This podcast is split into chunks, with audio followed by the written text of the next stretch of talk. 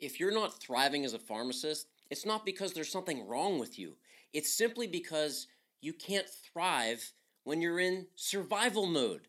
This often comes from feeling overloaded or overwhelmed. Maybe you felt that way, characterized by grief, depression, and helplessness. Now, there are four simple steps to flip your script out from this dip, and in this episode, I'm going to walk you through exactly how to do it. And that how drops right now. I see my victory so clear. I see my victory so clear.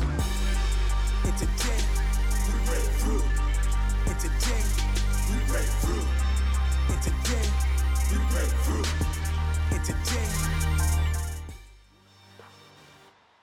This is part 9 in the 10 Emotions Pharmacist Struggle with series, and I'm going to walk you through how to take your power back from overwhelm. This overall feeling of grief comes up on you when you feel like there's no possible way that there's a useful meaning for something that has happened or that your life is being negatively impacted by people, events, or things that are outside of your control. Sounds a lot like what you hear about the pharmacy on social media now, don't it? People in this state become overwhelmed and often begin to feel that nothing could possibly change the situation. That the problem is too big for you to do anything about. It's the three P's of death permanent, pervasive, and personal. Pharmacists slip right into this belief whenever they perceive that their world is in a way making them feel like there's more going on that they could possibly deal with. That the pace, the amount, or the intensity of what they're feeling is too overwhelming to even consider making a difference. Maybe you felt that way. Now, I want to give you a reminder that while these aren't the most uplifting sensations, at the height of this emotion, it might seem that there is no way there could possibly be anything good that comes out of this. But the truth is that there is a positive purpose at the core, as every single emotion serves as a messenger to help you for your highest good. That is why emotions exist because they serve as simply this action signals. Signals that, if they're a little queasy, are going to have you do something about it. So, the actual meaning behind overwhelm is that you need to reevaluate what's most important to you in this situation. The reason that you are feeling this overwhelmness, being overloaded, is that you're trying to deal with too many things at once hmm, and you're trying to change everything overnight. Now, no pharmacist I know would ever try to do either of those things, huh? You know that the reality of our profession with predominantly type A personalities is that we have all done this at one time or another, or maybe we're doing it right now. And the truth is that the feeling of being overwhelmed disrupts and destroys more pharmacists' lives than just about any other emotion, keeping you spinning in circles without feeling like you're making any progress, which really helps your morale and confidence, might I add. So, if you break it down, it's simply an unfair distortion of two things the quantity, number of things you're trying to do, and time how long you're giving yourself to get all that crap done. There are four simple steps to flip the script on overwhelm, so use these as your antidote. Step one, you got to decide that out of all the things you're dealing with in your life right now, what the absolute most important one thing is for you to focus on. Notice I said thing, not things, not priorities, uh, thing, singular. You can only pick one because when you're feeling overwhelmed, you're trying to juggle a lot of things. Not to say none of those are important, but to get yourself out of that cycle, pick one thing that is most important to you. Step two, I want you to take a brain dump. Now, in step one, you focused only on one thing that was most important to you.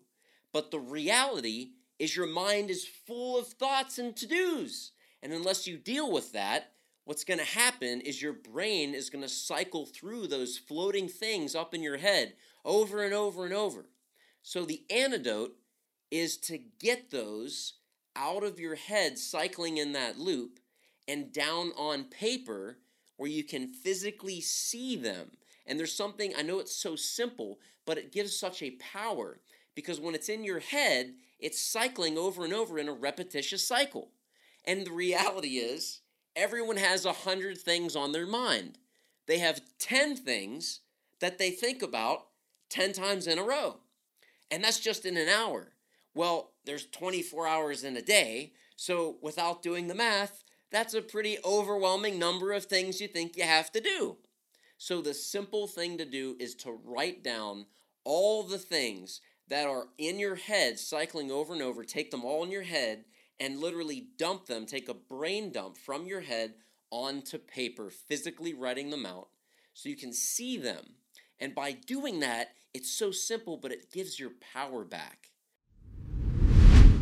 When you're in pharmacy school, you've got structure. You've got certainty. You know a clear plan for growth with a focused target to hit. Graduate, pass the boards, and get a job. But once you're a pharmacist, the feeling is described as being disorganized, no plan or structure, feeling uncertain about what's next, almost like you're an imposter competing against everybody else. If you're looking for a clear growth plan specific to what you want to do in growing your career in a supportive community that keeps you accountable, you need the Pharmacist Growth Group. Whether you're a new grad or a seasoned pharmacist, if confusion has been going up and your confidence has been going down, I want to invite you into clarity, confidence, and consistent growth personal and professional progress to live life on your terms. Happiness is not an endpoint, happiness is progress. Click the link in the show notes to join, hosted by yours truly. I'll see you on the inside. Then you can look at them, put them in an order of priority, and just putting them down on paper is going to show you that you have a sense of control over what's going on because you can see everything that was on your mind. Step three, tackle the first thing on your list because you put it all on paper, you prioritized based on what's most important now, and then you just chop it off one thing at a time. In step one, you looked at one thing that was most important and you focused only on that. This is a continuation of that from everything that was in your head. We're doing just one chunk at a time until you take action and you mastered that one thing. Doesn't mean it has to be totally done, but you've taken some sort of action that you have a clear handle on it. And as soon as you have mastered that particular area, you'll start to feel accomplished and you've built momentum and one thing I know is that success builds on success. Your brain's going to begin to realize that you are back in control and that you're not overloaded or overwhelmed anymore or depressed because you can clearly see what you got to do. You feel that sense of accomplishment because you're taking effective, focused action. And the problem is no longer permanent feeling you can always come up with the solution. And you see that on the paper and you feel that from the action you have taken. That leads us into step four. When you feel that it's appropriate to start letting go of an overwhelming emotion like grief, what happens is that you can start focusing on what you can control and realize that there must be some empowering meaning to it all because even though you can't comprehend it yet, you went from a state of total overwhelm, cycling over all these thoughts over and over, to a focused action knowing that you made progress on one thing, and because you see and know that success, you build from it and you go to the next thing.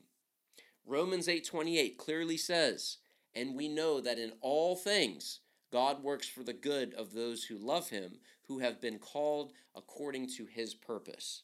Practical application of that is right here. Get curious about the meaning behind the emotion instead of feeling like a victim.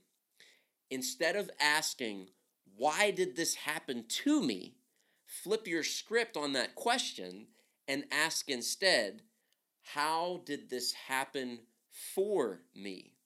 The meaning you give to your situation becomes your situation. So use it instead of allowing it to use you.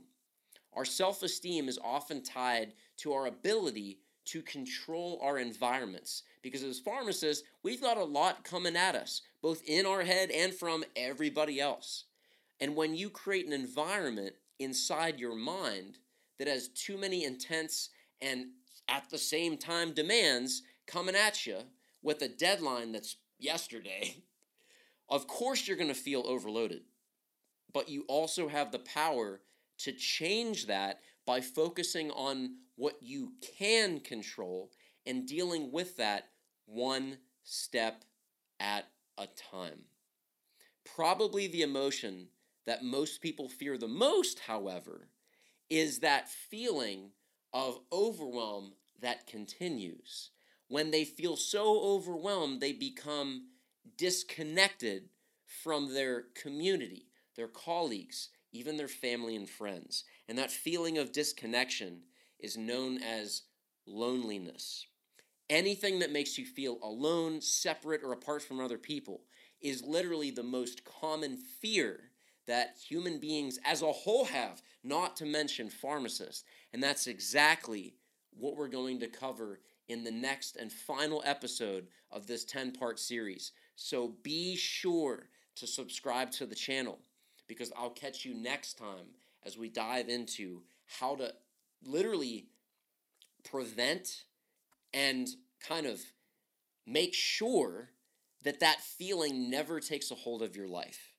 But until then, I want you to realize that through these four simple steps, you can flip the script on overwhelm and take your power back so that you don't feel like you're spinning in circles. Until then, remember to go forth, be great, and dispense your full potential. God bless.